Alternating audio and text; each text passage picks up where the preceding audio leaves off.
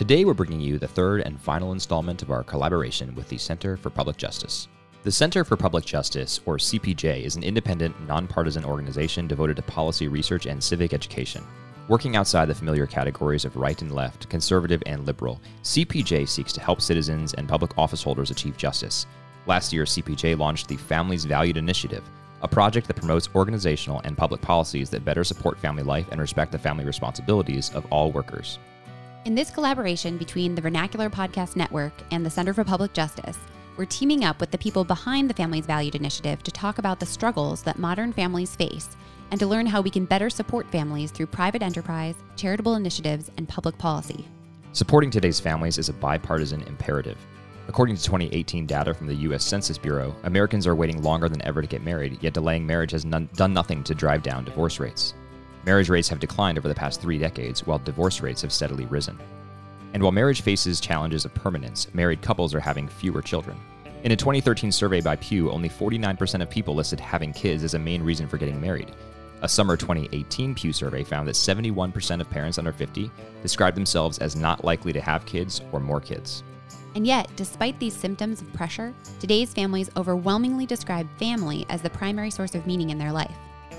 In a 2017 survey, 69% of adults listed family as a source of meaning in their life, more than double the amount of the next highest answer, career. This is why it's important for us to find ways to support families. We shouldn't have an economy that makes it necessary for 82% of parents to work outside of the home. We shouldn't have to fight for paid parental leave at a majority of private companies. And we shouldn't make quality healthcare a luxury that parents can't afford for their children. We need churches, employers, community organizations, courts, and legislatures to support the family at all stages of life. And that's why we're happy to announce this collaboration with CPJ's Families Valued initiative. For more information or to join the discussion, reach out to us at Zach and Sally at vernacularpodcast.com, head to vernacularpodcast.com, or visit familiesvalued.org. Enjoy the show.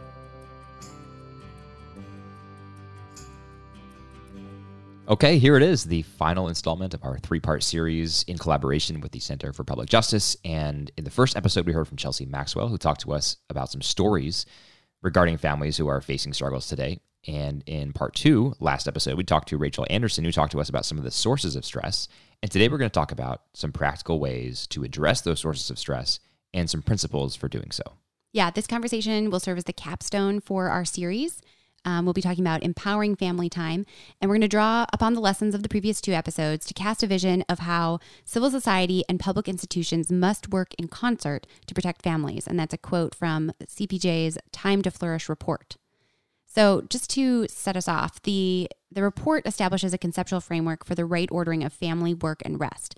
And we've talked at length about the first two in our two previous episodes, but we haven't discussed rest very much. Zach, why is rest so important? It's a good question. I think rest is important because it's what allows us to subordinate work to its proper place.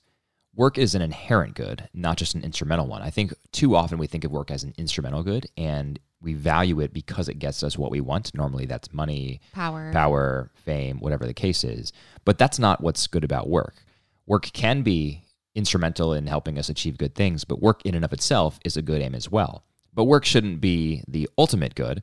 And there is another good that is better than that, and that's referred to as the good of leisure. We talked about this just a little bit with Rachel last episode, but I think the problem here is that we tend to worship work.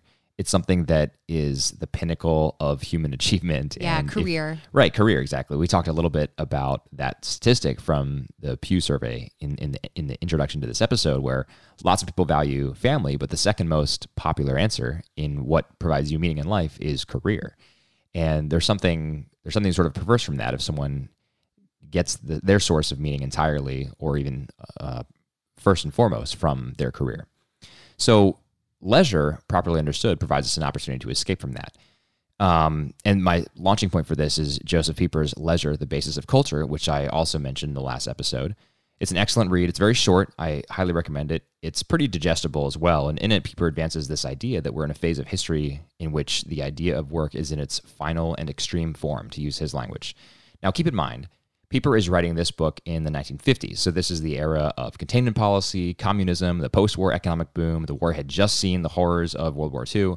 All that stuff, I think, shades his interpretation of it just a little bit. And so, I think it's important to keep that context in mind. But At the same time, most of what he's saying, I think, still holds exactly true. I think our maybe he's wrong in that we're, we were in the final form of work now because I think the the way we look at work is a little bit different from from what it was then.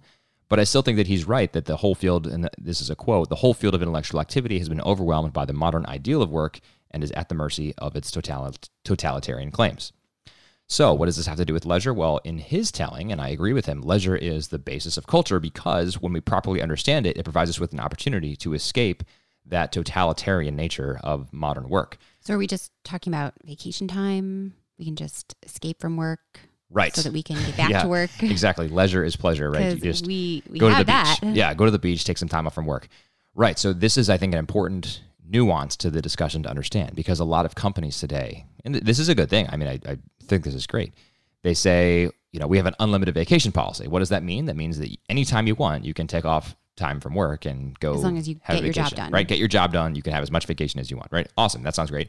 Well, normally the reason that companies do that is because they say something like, a happy worker is a productive worker. So why do they have the vacation policy? They have the vacation policy so that you can come back to work more refreshed and ultimately be more productive and help the bottom line for that so company. So the leisure is still at the service of work. Right. So I think Pieper would say it's not really true leisure because he says that when you're taking a break from your work, if it's an hour or a day or a week, it's still part of the world of work because it's a, as he says, it, a link in the chain of utilitarian functions. The pause is made for the sake of work and in order to work, and a man is not only refreshed from work, but for work.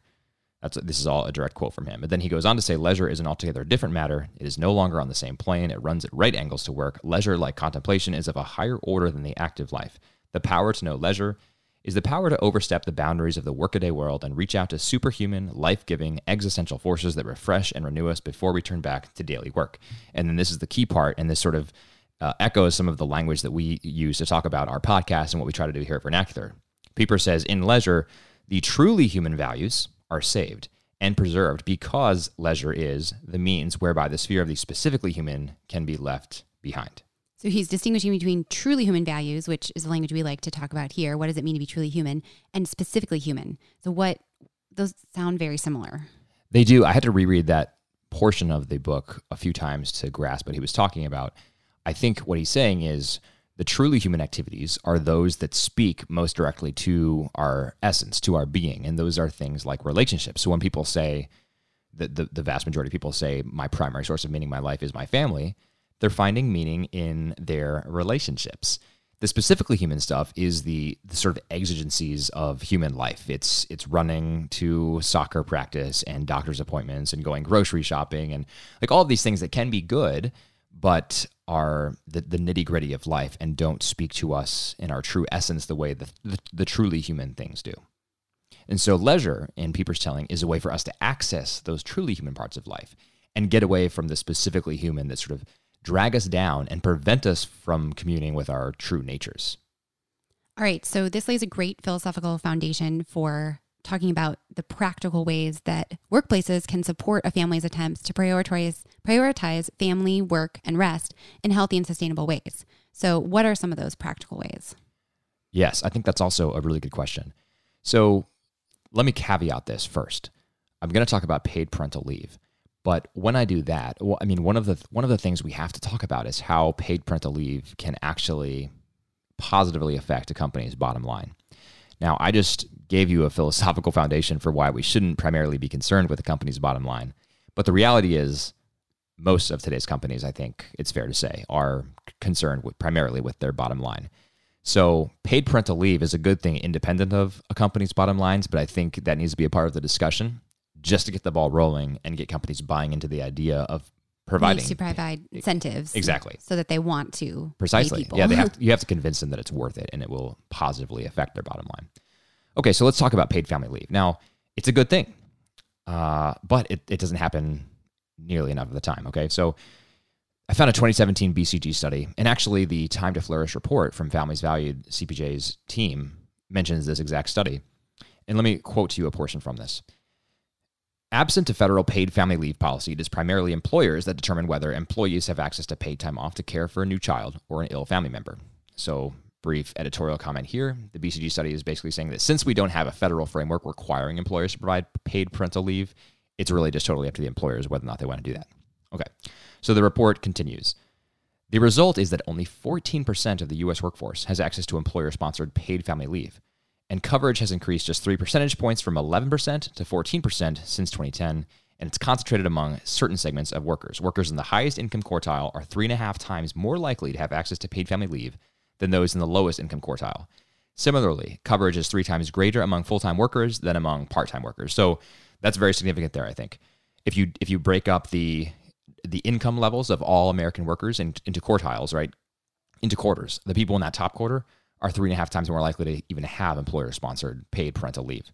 And not only that, they're going to have three and a half times uh, or three times the amount of coverage, right? So even if you're one of those lucky workers in the bottom quartile who gets paid parental leave, it's probably not going to be nearly as long as someone in that upper quartile who's having it. And why is that significant? It's because people in the upper quartile, although although they definitely should get paid parental leave, they really probably don't need it as much, right? If you're making $120,000 a year, you'd probably be okay if your company said you can take leave for six weeks, but we're not going to pay you, right? You, you, you probably are at a point where you have some money saved away. If you're making $30,000 a year or $40,000 a year and you're trying to feed your family on that, you probably can't take six weeks unpaid, right? You have to have some money, a steady income stream to make up for that. And so we're really doing a huge disservice to the people who are in that bottom quartile um, and really all up and down the, the employment chain. Now, the, here's another interesting thing from that study, though. Um, and, th- and this next part leans on another Ernst and Young, another study from Ernst and Young. But basically, BCG says that companies that have employer-sponsored paid parental leave report that the rewards outweigh the costs, particularly when compared with those of other benefits they could provide. Given the difficulty, and I'm quoting again, given the difficulty of quantifying the benefits of, of, a paid family leave policy, few of the companies we studied relied on a pure economic calculation when making their decision. So that's good, going back to my point about relying on just the bottom line. That said, empirical evidence does suggest that among companies that have implemented such policies, paid family leave has generally helped or had no effect on their bottom line. In Ernst & Young's study, for example, 92% of companies with a paid family leave policy reported that it had a positive effect or no effect on profitability. So that's the vast majority of companies that have paid parental leave saying that ultimately this helps us or in in worst case it does nothing to our bottom line. So are we using any of these the, these statistics in policy today? Has this like trickled down yet from the the the theory to the studies to the policymakers? Well, I think the answer is two parts. One, yes, it is. And that 14%, I haven't seen statistics from 2019, but that 14% number of employers who have employer sponsored paid parental leave, that's from 2017. Now, that was only a three percentage point increase from seven years before that. So this is improving slowly, but I think companies are catching on. And as they do, and as these types of statistics come out and people become more aware of the plight of modern families, we're driving, or that phenomenon is driving a conversation at the levels of policymakers to do this. But there still obviously is no framework for paid mandated family leave nationwide. But there's there's stuff happening. So last year, Senator Marco Rubio introduced an act called the Economic Security Act for new parents. This would have required companies to give time off for parental leave. But the key thing is here, it would have provided the compensation for new parents out of individual security, social security contributions. So rather than the employer paying that paid family leave, individuals would unfortunately be dipping into their future Social Security savings to fund their paid family leave then. And so I think two concerns that I have with this are one, you are making someone pay and sacrifice their future investment earnings for paid uh, leave now. And two, you're giving companies a get out of jail free card and basically saying, hey, we're going to spot this employee for you. You don't need to take care of your employee. We'll do it. And really they'll do it out of their own social security savings right? So those are my two my two issues with this. Senators mike lee and joni ernst of utah and iowa respectively have introduced a brand new piece of legislation this year that's essentially the same thing. It's called the cradle act but it doesn't have bipartisan support. The democratic caucus doesn't want people dipping into social security for that so it's probably going to be dead on arrival. And the, the bottom line is and, and this is very unfortunate but the bottom line is this paid parental leave issue is really just roadblocked by uh, a lack of bipartisan cooperation on this. The competing sides have different visions for how to implement it, even though both sides agree that paid parental leave needs to happen. Now, I don't think that's an, it's it's a uh, I don't think it's a permanent roadblock. I think we can get there, and I think there are some discussions that are going on that can help us get there. But unfortunately, it just doesn't seem like it's going to happen um, this year, at least. You came up with an interim idea. I do have an interim idea, and uh, there's at least there's one part of this is is actually potentially a reality now or could be reality soon And there's another part that probably won't be, but I'll talk about both of them. So the interim idea, the interim idea is that the federal government government at least mandate paid parental leave for its employees. Right? So from the from the standpoint of a policymaker who's trying to figure out how best to tackle this issue, I understand on the one hand the hesitancy to have people dip into their social security savings to fund their own parental leave. That doesn't seem fair. We're basically penalizing people for having kids. On the other side, I also understand the hesitation of people who don't want to be mandating exactly how and when companies pay their employees. This, you know, this this should be something that ideally the free market will sort of work out and, and work out to everyone's advantage more so than uh, heavy-handed government regulation could.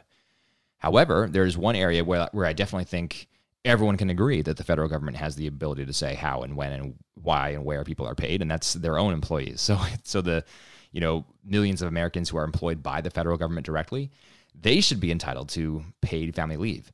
And it's crazy to realize that they're not. This is something that could very easily happen overnight with a piece of legislation, but it has not yet. Now, Carolyn Maloney, who's a Democratic congresswoman, she has introduced a bill and that bill would mandate 12 weeks of paid parental leave for every federal employee. Now, I think that's a great first step, at least mandating that every federal employee has 12 weeks of paid parental leave. And here's the add-on idea that I have, and I'm sure other people have talked about this as well. I have, I'm not aware of any of these discussions happening. I would love to be corrected. I, I would love to have a listener weigh in and tell me that this is a discussion. But right now, the federal government has some policies in place that say, for example, we will not do business with you. You can't be a, gov- a business that contracts with the federal government for any purpose if you are, um, if you are supporting this foreign government or you're supporting this uh, boycott of a foreign government, et cetera. Right. So we're we're able to put these stipulations on companies. Why not put a stipulation on companies that if they're going to contract with the federal government, they also have to take care of their workers in this key way, provide provide 12 weeks of paid parental leave at no penalty to that employee and the hiring company will pay their salary from their own coffers. That seems like a very reasonable way forward to me. And it falls short of, of course, mandating that every employer across the company does this or across the country does this. Now, I think this would have a couple of effects. One, obviously, it would it would probably drive a change to the vast majority of companies that currently contract with the federal government because they wouldn't want to lose their contracts. But two, um, it would also, I think, drive a trickle down effect that would slowly expand through the rest of the market economy as companies need to make this change to stay competitive in hiring and retention with their competitors, their business competitors. And hopefully more positively as they see the effects on their employees and maybe on their bottom line and right. office culture. They recognize it's a good thing. culture, yeah. Exactly. So that's what I'm hopeful for. And like I said, there's a piece of legislation by Democrat Carolyn Maloney at least proposing the first part of that, that federal workers will get 12 weeks of paid parental leave. So it's, it's a complicated discussion, and this is not a policy podcast, so we don't have time to get too much more in the weeds on this, but that's an overview of paid parental leave and sort of the, the current state of things today.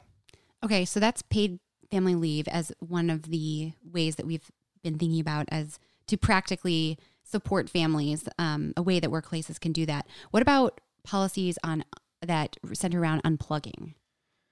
Yeah, this is something that the CPJ report mentions as well. They're, they use an example of a company called Hope International, and the microfinance team of Hope International is forbidden.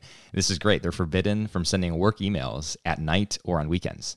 So the the work part of their work is very firmly in the day, the the weekday, and during the day. Yeah, that's great. It's the only company I've heard of that does that. I'm sure there are others out there, but it's not a common thing. Much more common is the expectation that, hey, if I send you an email at 8 p.m., you will have read it by the time you come into work in the morning. Or if I send you an email on Friday at 5 p.m., I want you to read that over the weekend, maybe respond to it, but at least be thinking about this problem over your weekend while you would otherwise be engaging in leisure time with your family, right? So that's much more common. I love hearing stories about companies that are doing the opposite. I read about this company in Raleigh, Durham area of North Carolina called Bandwidth. It's a technology company. The founder there tries to set the example. And when he goes on vacation, he makes sure he is unreachable, as if like if the company went up in flames, nobody would know how to contact the founder.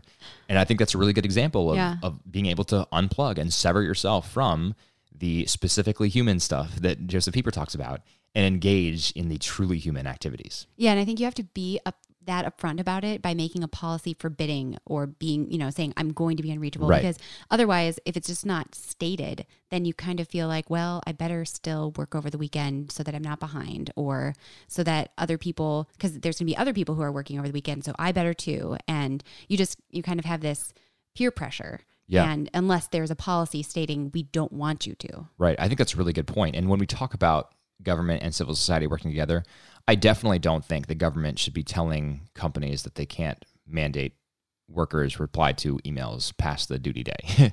that's a silly thing for the government to be legislating. But I do think companies need to lead Right. on this. And Right. companies like like you're saying, Sally, they need to be explicit in setting those expectations. Because they can say ambiguously or esoterically, we support you prioritizing your family when you're not at work. But then if there is this unspoken expectation from your supervisor to you that, hey, I sent you an email, uh, I haven't heard back yet, that's not helpful and that's not in accordance with what the company is otherwise stating. So I think, like you said, explicit policies like Hope International has, hey, you will not answer emails. if I send you an email at 5 p.m., I don't want to see an email from you on that email until at least 8 a.m. the next day. Yeah, and I think another reason why that's important is that it's not only supporting families or um, employees who have families that they're going to go home to and try to spend time with over Right. the weekend or on their vacations, but it's setting a standard also for people who are single and maybe not part of a regular family who should still adopt healthy practices Definitely. and still not worship at the altar of work That's definitely true. and should set should should start living their lives in a healthy way now even you know maybe they're they eventually want to be part of a family of their own Right, because again, this isn't just about family. right Family is- is something that human beings should Right. be doing is having leisure having rest Exactly. I think spending time with your family is one obvious example of leisure that is a truly human activity that you can pursue. But the bottom line is that everyone should be pursuing leisure. And for someone who doesn't have a family, that could be just that could be sitting and reading books. We've talked about the value of reading books before. That could be volunteering in your community or just just communing and eating meals with other people and fellowshipping with other people. All of that stuff is the truly human activities that is independent from pursuing, you know, work, working on your latest KPIs or or whatever performance metrics at work. all right before we wrap up let's talk about some principles for how to craft public policy that supports these goals and and um i think we've come up with three principles that public policymakers and companies could be thinking about as they try to create better family supportive and human policies in their workplaces. Yeah, so these three sort of flow into each other. The first is profitability is not the bottom line. We've we've hammered this home. I think I don't think we need to discuss it too much more. But if if uh, if profitability is not the bottom line, it opens you up to think about what is the bottom line. The second principle is that work is not the ultimate source of meaning or the reason for our existence. So not only are we saying that profitability is not the bottom line, but work isn't the bottom line either. I think again, work is an inherent good, not an instrumental good. So work is not good only insofar as it brings you profit or generates the company profit. Work is good in and of itself, but it is not the highest good. It is subordinate to the highest good, which is leisure. And again, refer back to our definition of leisure and how we define that. We're not saying that vacation time is better than time in the office. We are saying that leisure provides you time to pursue those things that are most worth pursuing. In the case of paid parental leave, and in the context specifically of a discussion about how families today are struggling, family time, this is the third principle, family time is more essential than work time. Sally brings up a very good point. For those who don't have families or don't have families nearby, that, you know, substitute leisure for Right. family time there Yeah, yeah. family time slash leisure is more essential than work time because what it does is gives human beings time to pursue those activities that are truly human. It lets them escape the nitty gritty of their everyday lives, escape the exigencies of human existence, and pursue those things that help them be human. All right, that sounds like a great way to wrap up our final episode in our three part series with the Center for Public Justice. If you haven't heard the first two episodes, we encourage you to go back and listen to our conversations with Chelsea and Rachel, researchers for the Center for Public Justice. And we encourage you to share this series with your friends and family. Thanks so much for listening to Vernacular Podcast. If you want more information about this project, you can go to cpjustice.org to look at the website of the Center for Public Justice, or you can always go to vernacularpodcast.com. We'd love to hear from you as well. You can reach out, Zach and Sally at vernacularpodcast.com, or on Twitter and Instagram at vernacularpod. All right, for Vernacular Podcast, I'm Zach. And I'm Sally. Have a great week.